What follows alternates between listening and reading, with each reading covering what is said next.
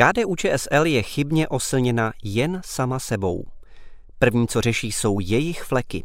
Hodně přísné zvolání. Není mé, ale mého letitého souseda. Jehož oblíbenou zálibou je amatérské sledování politiky. Nejradši má předvolební dilema, komu dá tentokrát svůj hlas. Volil snad každou stranu. Občas experimentoval, jindy sáhl po klasice. Chodí každou neděli do kostela a tak jsem kdysi naivně předpokládal, že volí KDU ČSL. Byl jsem hodně daleko. Křesťanství do politiky nepatří, říkával mi, a odkazovat na něj v názvu strany je hřích. V posledních letech však vůči ostatním uskupením pocitoval tolik skepse, že se nakonec lidovci ocitli i v jeho hledáčku.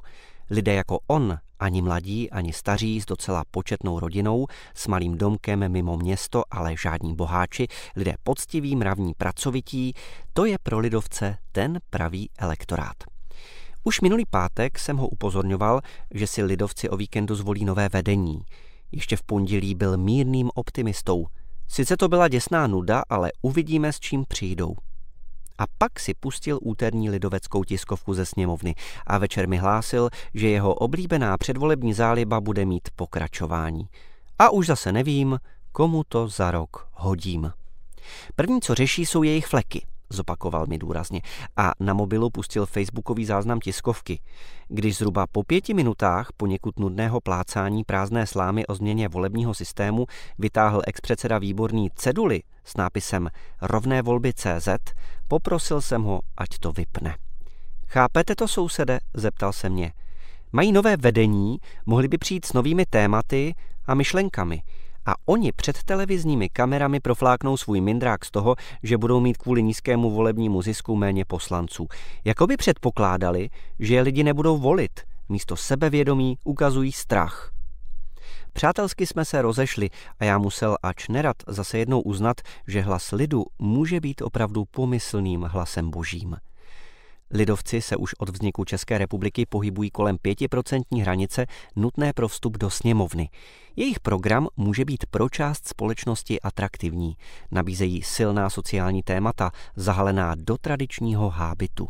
Jejich letitým problémem je absence silných osobností, nesrozumitelné lavírování na domácím politickém spektru. Tu jdeme s tím, tu s jiným. A hlavně málo srozumitelná prezentace stranických cílů. Druhá nejsilnější česká politická strana trpí syndromem přílišné fascinace sebe samou. Tak silně prožívá své obavy o vlastní existenci, o své místo na české politické scéně, že zapomíná na to, jak jednoduše a jasně představit svůj program veřejnosti. A přitom programové dokumenty napovídají, že o nápady nouze není, ať už si o nich myslíme cokoliv.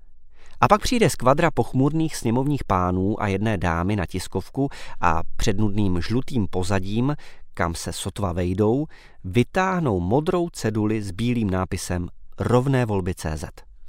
Jistě, pro insidery jde o důležité téma, možná by opravdu měly mít všechny poslanecké mandáty stejnou váhu.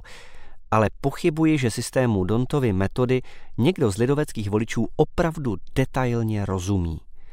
Kdyby s tím přišli jako s dovědkem, doplněním, ministížností, tématem k diskuzi, ale před novináři to vyznělo jako klíčové téma, kterým chtějí oslovit své ovečky. Šíp sice mířil do černého, ale netrefil ani bílou. První, co řeší, jsou jejich fleky. Ta slova se mi zavrtala do hlavy a měli by si je zapamatovat i noví straničtí bosové KDU ČSL. Pokud nepřestanou být oslněni sami sebou, skončí špatně – Ostatně jako už jednou v minulosti, kdy na několik let zůstali uvězněni mimo sněmovní lavice.